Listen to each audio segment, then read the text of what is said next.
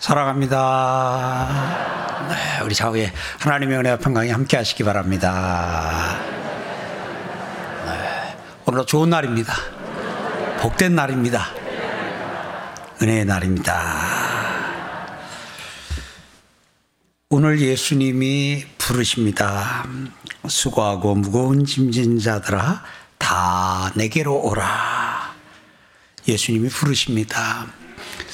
예수님은 오늘 아, 수고하고 무거운 짐진 자들만 부르시는 것이 아니라 힘들고 병든 자들을 향해서 아, 힘들고 병든 자들아 다 내게로 오라 하시면서 내가 너의 그 힘든 걸 담당해 주고 내가 너의 병을 짊어져 주시겠다고 말씀하고 있습니다.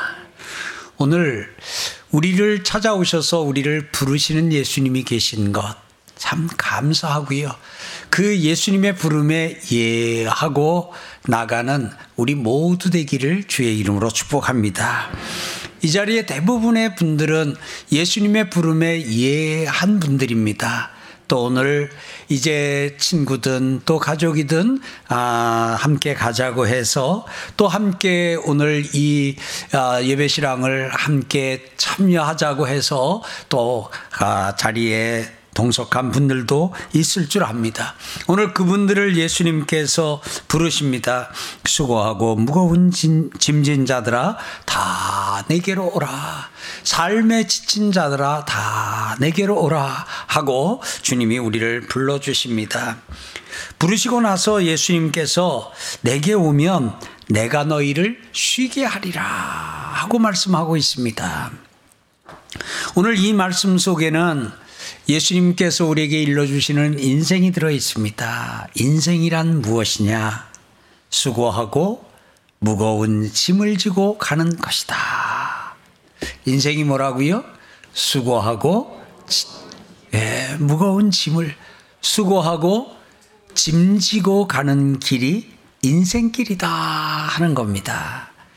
사랑하는 성도 여러분, 그러고 가만 생각해 보면 어린아이는 어린아이대로, 청소년은 청소년대로, 청년은 청년대로, 장년은 장년대로, 노년은 노년대로, 남자는 남자대로, 여자는 여자대로 다 인생을 살펴보면 지고 있는 짐이 있는 걸 봅니다. 그렇지요? 한번 물어볼게요. 여러분들에게도 짐이 있습니까? 네, 짐이 있습니다. 그 인생이 뭐냐? 짐지고 가는 길이에요.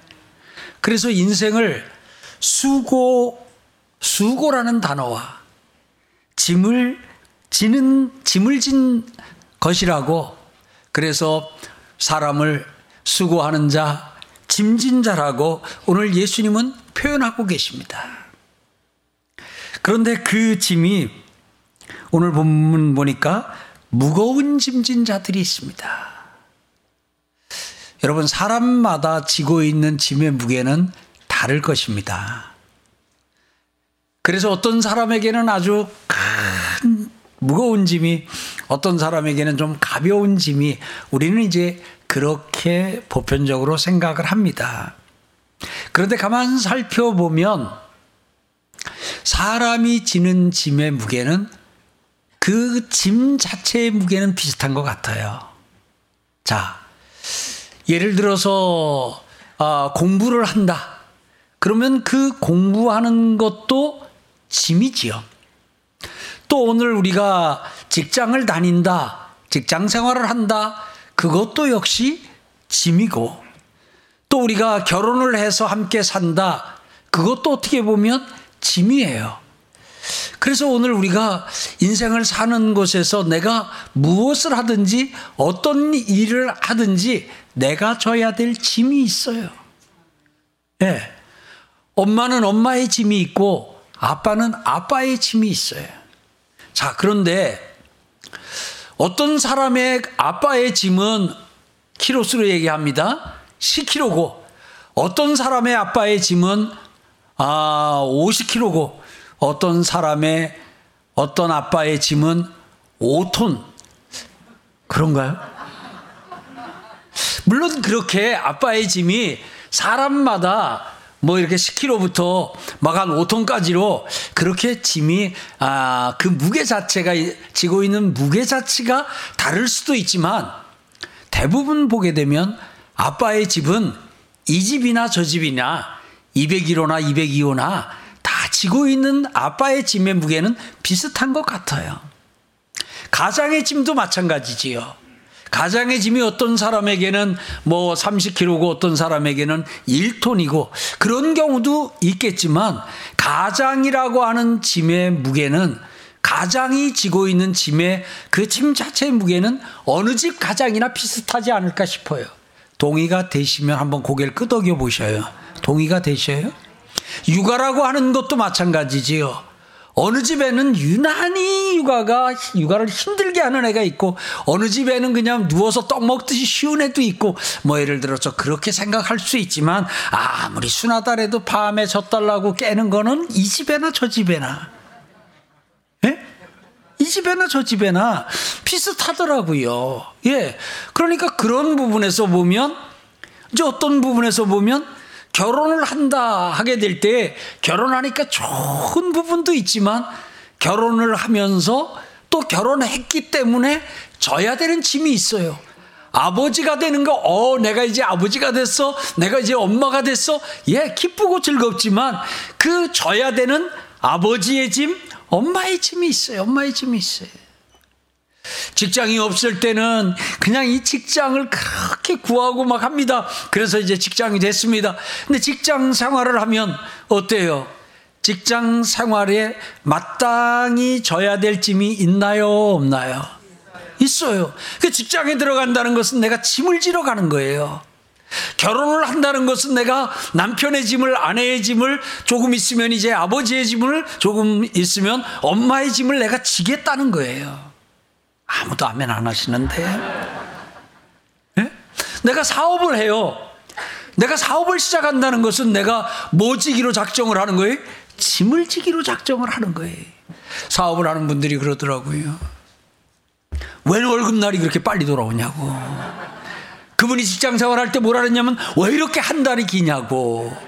왜 이렇게 월급날이 오래 걸리냐고. 좀 자주 자주 돌아왔으면 좋겠다 그러는데 사업을 딱 시작하니까 월급날이 30일 만에 돌아오는 게 아니라 3일 만에 돌아오는 것 같아가지고.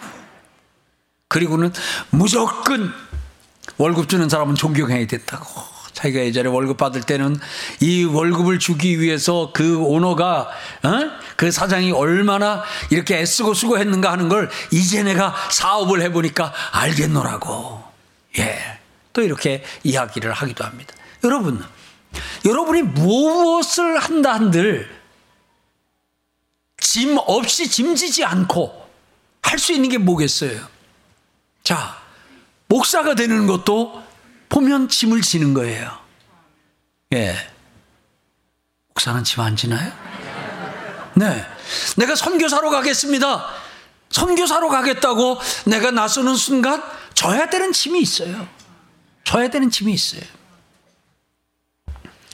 그래서 오늘 주님은 수고하고 무거운 짐진 자들아 하면서 인생을 산다는 것이 뭐냐? 수고하고 무거운 짐을 지고 가는 것이다.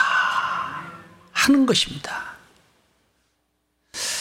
이 부분에서 우리가 이제 좀 이걸 받아들이게 되면 그 다음에 이제 우리는 그 짐 지기가 싫어서 도망가는 사람들도 생기잖아요. 가장의 짐이 너무 무겁고 힘드니까 도망쳐버리는 가장도 있잖아요. 도망쳐버리는 가장도 있어요. 도망가는 엄마도 있어요. 육아가 너무 힘들고 애 키우는 게 너무 힘들고 그렇게 하니까 그냥 도망을 가버려요. 왜 도망가요?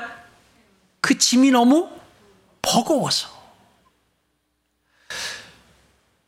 그러면 아무것도 안 하면 짐이 하나도 없겠지요?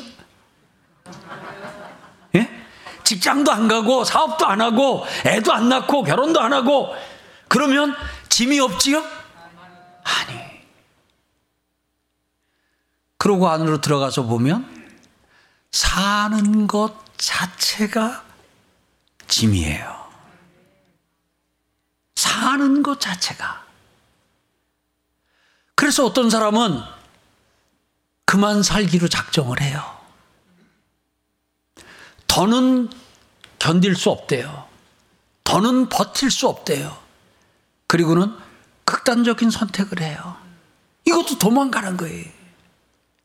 예. 그래서 우리가 이게 시적 표현이 아니에요. 삶의 무게라는 말이 있잖아요. 이거 시적 표현이 아니에요. 내가 산다. 내가 사람들과 관계를 맺으며 산다. 그 자체가 짐이에요. 그 자체가 짐이에요.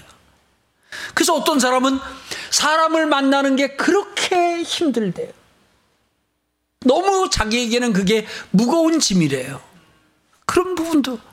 그리고 이 마음이 어찌나 이렇게 복잡하고 한지 그냥 내가 앉아 있는 것이 숨을 쉬는 것이 짐이래요, 짐이.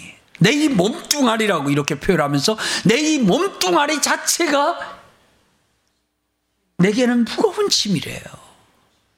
예.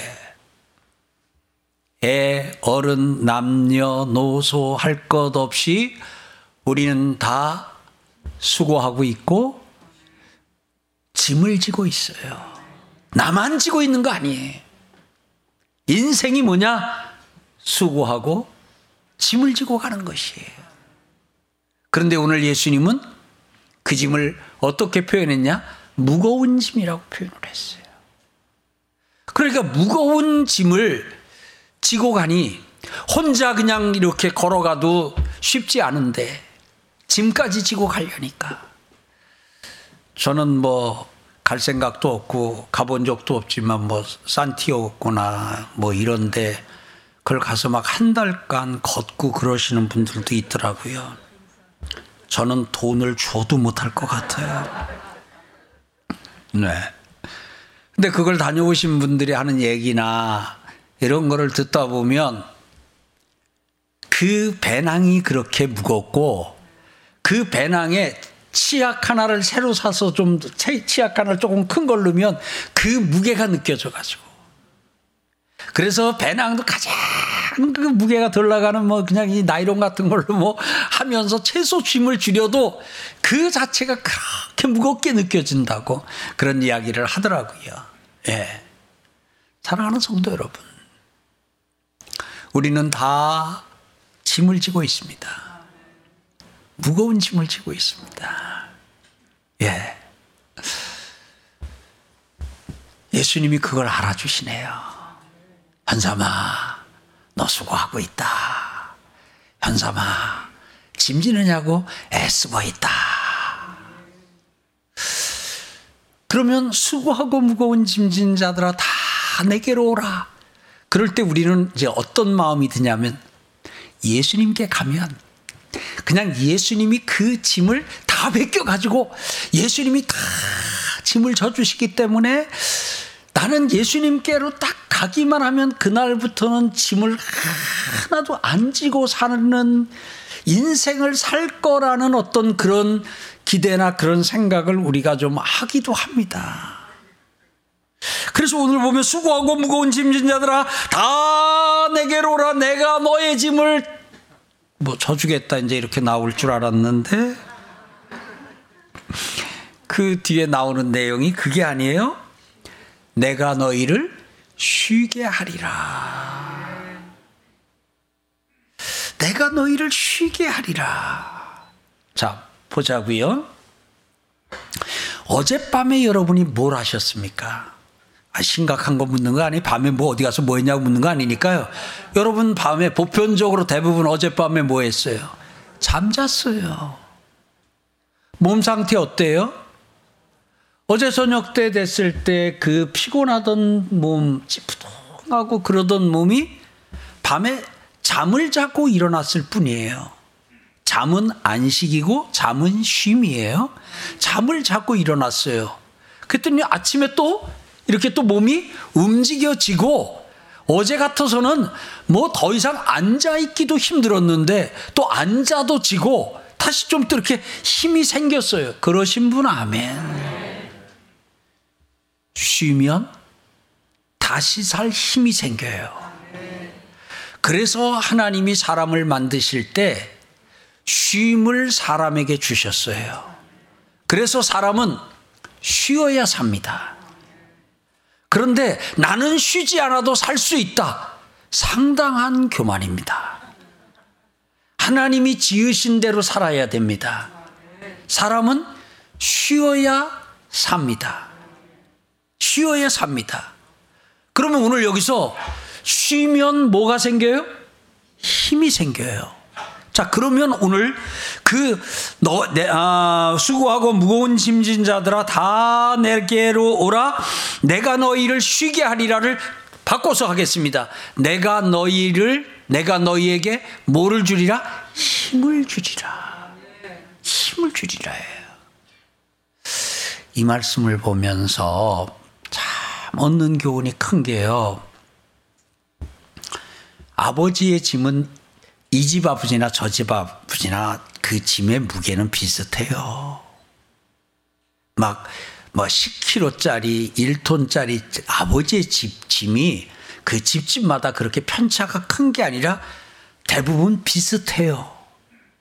그런데 어떤 사람은 그걸 짐이라고 느끼지 않을 정도로 가볍게 아버지를 해요. 그런데 어떤 사람은 그 아버지라고 하는 짐이 너무 무거워서 도망을 쳐버려요. 어떤 사람은 가장의 짐을 이게 짐인가 싶을 정도로 자기가 가장의 짐을 지고 있는 게 맞나 싶을 정도로 그냥 이렇게 가볍게 거뜬하게 가장의 역할을 감당해요. 그런데 어떤 사람은 그 가장의 짐에 그냥 그 눌려가지고 어찌할 바를 모르다가 도망을 쳐버리는 이런 차이는 어디서 날까요? 이 차이는 그 가장이라고 하는 짐의 무게가 다른 게 아니에요. 가장이라고 하는 짐의 무게가 이 사람이 지고 있는 가장의 무게와 이 사람이 지고 있는 가장의 무게가 다른 게 아니라 그 짐을 지고 있는 사람의 힘의 상태예요. 20kg라고 합시다.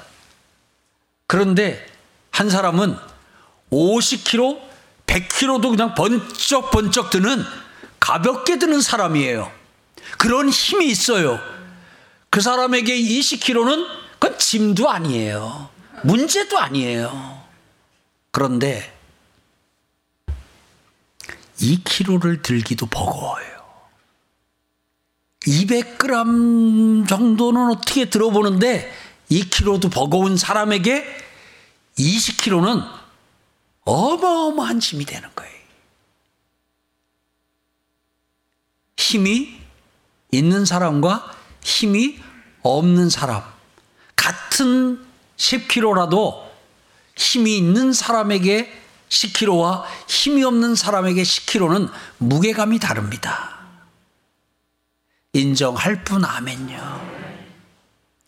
인생을 살아오는 가운데서 우리가 옆에서 이렇게 보면 저분 참 고생 많이 했겠다.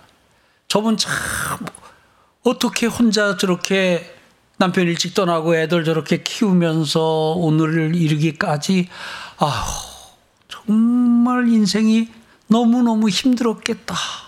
해가지고 그냥 지레짐작으로 아이고 얼마나 힘드셨어요 하고 이야기를 건넸는데 돌아오는 대답이 그렇게 별로 힘든 줄 몰랐어요. 별로 그렇게 힘들 줄 몰랐어요. 이런 대답이 돌아오게 되면 아니 나는 남편과 같이 사는데도 네? 둘이 벌어서 사는데도 이렇게 힘들고 이렇게 어려운데 아니 혼자 혼자 몸으로 하, 그런데 그렇게 힘들지 않았다. 이렇게 되면 띵 해가지고 이게 뭐야 싶어요. 뭐냐고요? 힘의 차이예요. 힘의 차이예요. 오늘 예수님이 뭐, 뭐라고 말씀하시냐면, 야, 인생은 수고하고 무거운 짐을 지고 가는 것이다. 이거는 너나 할 것 없이 다 동일하다. 그런데 수고하고 무거운 짐진 자들아 다 내게로 오라. 내가 너희에게 힘을 주리라. 내가 너희에게 그 짐을 질 수 있는 힘을 주리라. 내가 힘을 주면 20kg 거뜬하게 질 수 있어. 내가 힘을 주면 100kg 아무것도 아니야. 내가 힘을 주면 1톤 넉넉하게 핸들링 할 수 있어. 아멘. 오늘 예수님은 우리를 하셔요. 인생을 하셔요. 수고하고 무거운 짐을 지고 가고 있는 것이 우리의 인생이라는 걸 아셔요. 그런데 그 짐을 혼자 지기에는 그 짐을 홀로 지기에는 우리의 기운이 딸린 것도 우리의 힘이 모자란 것도 아셔요. 그래서 예수님은 부르시는 거예요. 내게로 와라. 내게로 와라. 내가 너희를 쉬게 하리라. 내가 너희에게 힘을 주겠다. 무거운 짐을 가볍게 느끼도록 질 수 있는 힘을 주겠다. 힘을 주겠다. 그래서 이 힘을 받아서 직장 생활한 사람은 아유 30년 동안 얼마나 고생이 많으셨어요 하게 될 때요. 글쎄요, 전 고생이라고 느끼질 못했네요. 그냥 뭐 즐겁게 기쁘게 휘파람 불면서 아침에 출근했다가 일하고 저녁에 돌아와서 그러니까 그냥 그렇게 힘든 줄 모르고 살았어요. 70년이나 사셨다고요. 그 무거운 인생을. 이제 이렇게 막 걱정을 해주는데 글쎄요 저는 그렇게 뭐 지루하다 느낀 적도 없고 힘들게 느낀 적도 없고 그냥 이렇게 뭐 노래 부르고 하다 보니까 70 됐네요 하는 얘기를 들으면 약간 배신감 같은 게 딱 들어가지고 괜한 얘기를 꺼냈구나 하는 마음이 좀 들 수도 있어요 뭐의 차이예요? 힘의 차이예요 인생이 무겁게 느껴지십니까? 힘이 필요한 거예요 엄마 역할을 하는 게 너무 버겁게 느껴지십니까?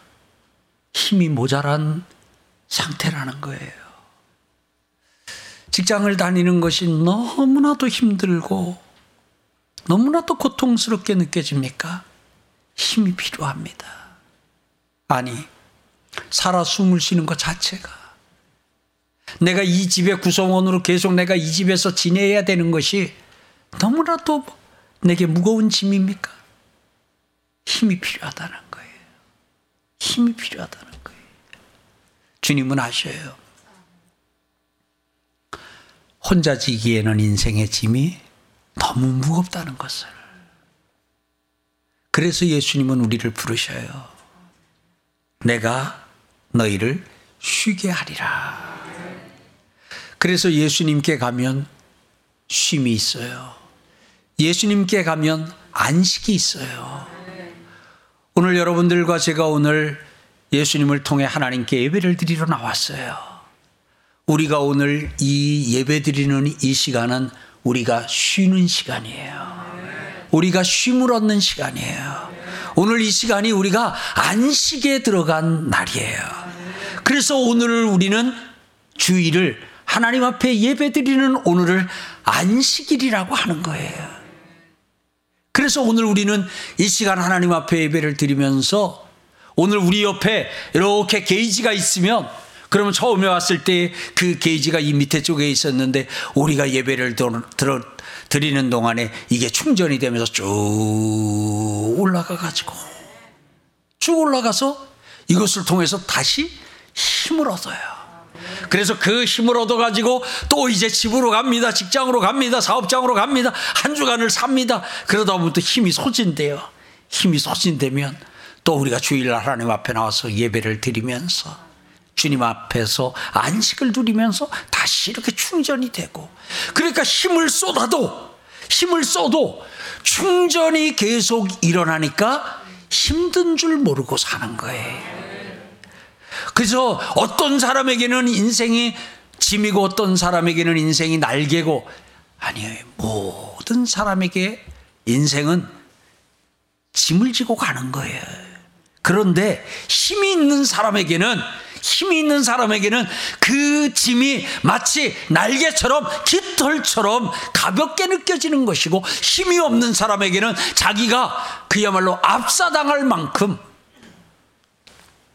너무나도 힘들고 버티고 견딜 수 없는 그런 무게감을 느끼게 되는 거지요. 예수님은 내가 너희를 쉬게 하리라 그러면서 나는 마음이 온유하고 겸손하니 나의 멍에를 메고 내게 배우라 그랬어요. 멍에를 풀어 주셔야 될 뿐인 것 같은데 오라래 놓고는 수고하고 무거운 짐진 자들아 다 내게로 오라 그래 놓고는 뭐라 그러냐면 나의 멍에를 메라 그래요. 그러니까 이 본문을 잘못 들으면 어이구 뭐 이 짐을 좀 가볍게 해주는 줄 알았더니 그냥 갔더니 멍에 하나가 더 씌워지네.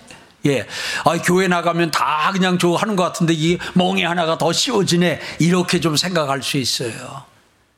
멍에가 뭔지는 아시지요. 우리가 왜 소를 가지고 밭을 갈게 되면 소의 목 사이에 이렇게 나무로 된 거 이렇게 하고 거기다 연결을 해가지고 이제 그 뒤로 끈을 해가지고 쟁기를 그 뒤에다가 달잖아요. 그렇게 하고는 소가 앞에서 끌면 그 힘으로 다 이렇게 하면 소가 끌고 나갑니다.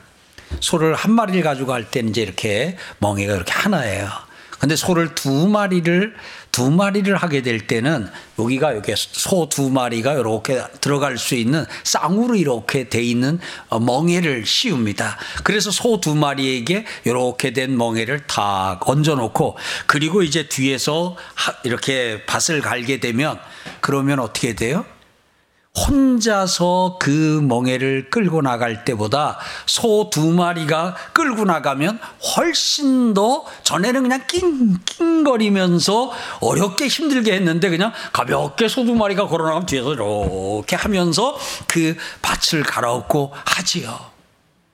오늘 나의 멍에를 메고 그랬어요. 여기서 이것은 어떤 의미냐면요. 요 두 개짜리 멍에예요. 두 개짜리 멍에인데 그 두 개짜리 멍에 가운데 한 멍에는 누가 매셨냐면 예수님이 매셨어요. 그리고 그 옆에 빈 멍에를 거기 와서 우리 보고 매라는 거예요. 매라는 거예요. 우리 남자 성도님들 군대 가셔서 봉체조 해보셨나요, 혹시? 뭐 기압으로 하기도 하고 훈련으로 하기도 하는데 평소에 키 크다고 하, 내가 키 큰 게 자랑스러워 그러던 분들이 봉체조 때가 되면 내가 왜 키가 컸던가. 이렇게 아주 그냥 이렇게 좀 후회가 되고 그 다음에 평소에는 키 작은 것이 늘 좀 아쉬움이 컸던 사람이 봉체조 시간만 되면 그렇게 키 작은 게 그렇게 좋을 수가 없는 거예요. 왜냐면 이게 봉체존 이거 전봇대 같이 그 긴 나무로 된 거 그거를 이제 이렇게 들고 하나 하면 들고 내리고 이거 하잖아요. 근데 이 힘을 주로 누가 받아요? 키 큰 사람이 받아요. 저 같은 사, 아, 예, 내가 지금 작은 편입니다. 내게 작은 건 아닌데, 하여튼, 장로님 할까요? 저같이 이렇게 좀 아담한, 예. 그런 사람은 가가지고 뭐만 하면 돼. 그냥 볼 잡기만 하면 돼. 힘쓸 것도 없어요. 왜냐하면 양쪽에서 키 큰 사람들이 이미 힘은 다 썼기 때문에 잡고 그거 잡고 안지랄 맞고 수라를 주고 이거만 하면 돼. 키 큰 사람은 그거를 그냥 들어 올려야 돼. 예. 예수님이 강하셔요. 우리가 강해요. 예수님이 힘이 세셔요. 우리가 힘이 세요. 예수님이. 그런데 그 예수님이 멍에 한쪽을 졌어요. 우리는 가서 목만 내밀면 돼. 그냥 우리는 그리고 따라가면 돼. 힘은 다 누가 써요? 그래서 예수님이 하시는 말씀이 나의 멍에는 가볍다. 예. 내 멍에는 쉽다.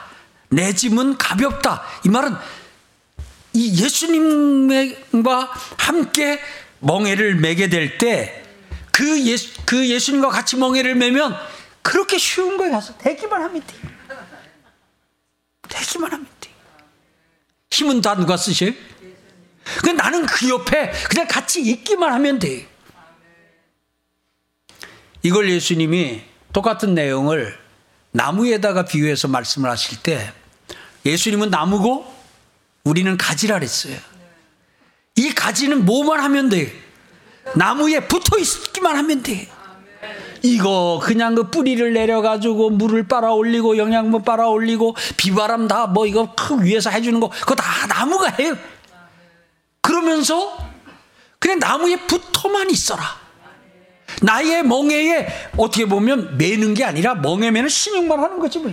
멍만 갖다 뒤밀고 있으면 힘은 다 주님이 쓰시는 거예요.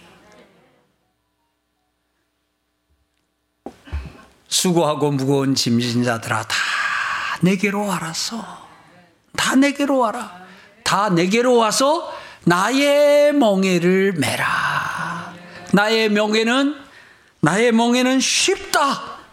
그리고 나의 멍에를 매게 되면 너희들의 인생짐이 그 무겁던 인생짐이 가벼워진다. 이유는 나 혼자 지던 멍에를 예수님과 같이 지니까. 그래서 이제 예수님과 함께 예수님과 같이 살게 되면서 어떤 역사가 나타나느냐 하면 인생이 짐이라는 것을 좀 느끼질 못해요. 그냥 사는 게 즐겁다. 사는 게 기쁘다. 그렇지? 어우, 사는 게 고역이요. 사는 게 너무 짐이요, 짐. 그런 말, 그런 생각 없이 그냥 즐겁게 살아요. 그러시는 분 아멘. 이게 왜 그러냐면 이 인생의 그 무거운 짐을 누가 지셔요? 예수님이 지시고 우리를 갖다 머리만 이렇게 갖다가 대놓고 하다 보니까.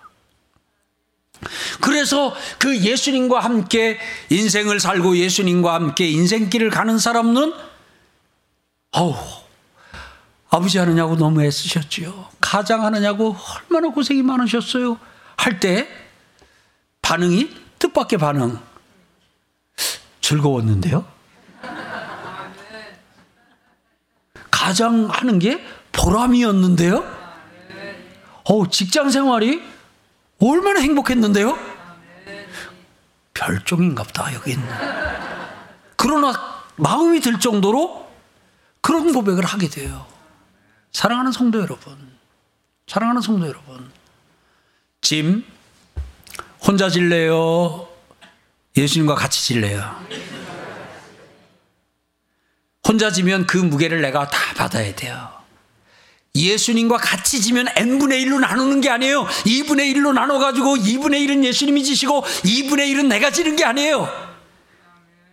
거의 다 90% 어떤 경우엔 99% 예수님이 지시고 나는 가서 목만 내밀고 그냥 저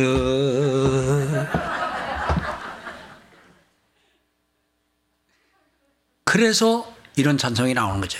주와 같이 길 가는 거 즐거운 일 아닌가. 30년 만에 제가 설교하다가 찬송 부르기는 처음이네요. 9시에는 소심해가지고 앞에 한 구절만 했는데 두 구절, 두 구절 했는데 세, 한 시에 때는 어디까지 갈래나 모르겠다. 주와 함께 길 가는 거 즐거운 일 아닌가. 그러니까 인생길 나 혼자 가면 힘들어요. 나 혼자 가면 너무 고통스러워요. 그런데 주님과 같이 가면 무거운 짐 지고 고통스러운 인생이 아니라 즐겁고 기쁜 인생이 될 줄 믿습니다. 예수님은 나의 멍에를 메고 내게 배우라. 내게 배우라. 그러면 너희 마음이 쉼을 얻을 것이다. 그러면 너희 마음이 힘을 얻을 것이다. 그랬어요. 내게 배우래요. 내가 가르쳐 주겠대요. 제가 시험 보는 꿈을 안 꾼 게 이제 한 2, 3년 된 것 같아요. 아니, 학교 졸업한 지가 언젠데. 몇 년 전까지만 해도 어느 날 보면 꼭 시험 보는, 혹시 여러분도 시험 보는 꿈 꿉니까? 아, 우린 동지예요. 그죠? 예. 그렇게 그냥 뭐, 근데 그때 공식을 잃어버리거나 또 뭘, 뭐 해가지고 시험 부지가 바뀌거나 뭐 또 이제 밀려 쓰거나 해가지고 아주 그렇게 그런 기억 있어요. 그 아이들이 얼마나 시험이 그게 압박이고 하면 학교 졸업하고도 몇십 년이 지냈는데도 계속 시험 보는 꿈을 꿀까? 그러고 보면 우리 아이들이 지금 시험 보러 가거나 중간고사 기말 시험 앞두게 되면 우리 아이들이 얼마나 긴장을 하고 할까 하는 걸 조금 이해해 주시면 아이들도 좀 고마워할 것 같아요. 근데 시험을 보게 될 때 이제 모르는 문제가 나오면 힘들잖아요. 그래 모르는 문제가 많이 나오고 이렇게 하면 어렵다 그래요. 수능 가운데도 모르는 문제가 많이 나오면 이번에 수능에서 뭐 수학이 어려웠다, 영어가 어려웠다, 국어가 어려웠다 이렇게 얘기를 하잖아요. 그런데 이제 이런 얘기를 해요. 내가 이런 시험 저런 시험을 다 봐봤지만 인생 시험보다 어려운 시험은 없는 것 같다. 내가 보니까 인생 시험이 제일 어려운 것 같다. 이건 공식도 없는 것 같고, 이거는 논리적으로 뭐 이해하고 해석한다 해가지고 풀어지는 것도 않고, 하면서 인생 문제를, 인생 시험 문제를 가장 어렵다고 느끼는 그런 사람들이 의외로 많아요.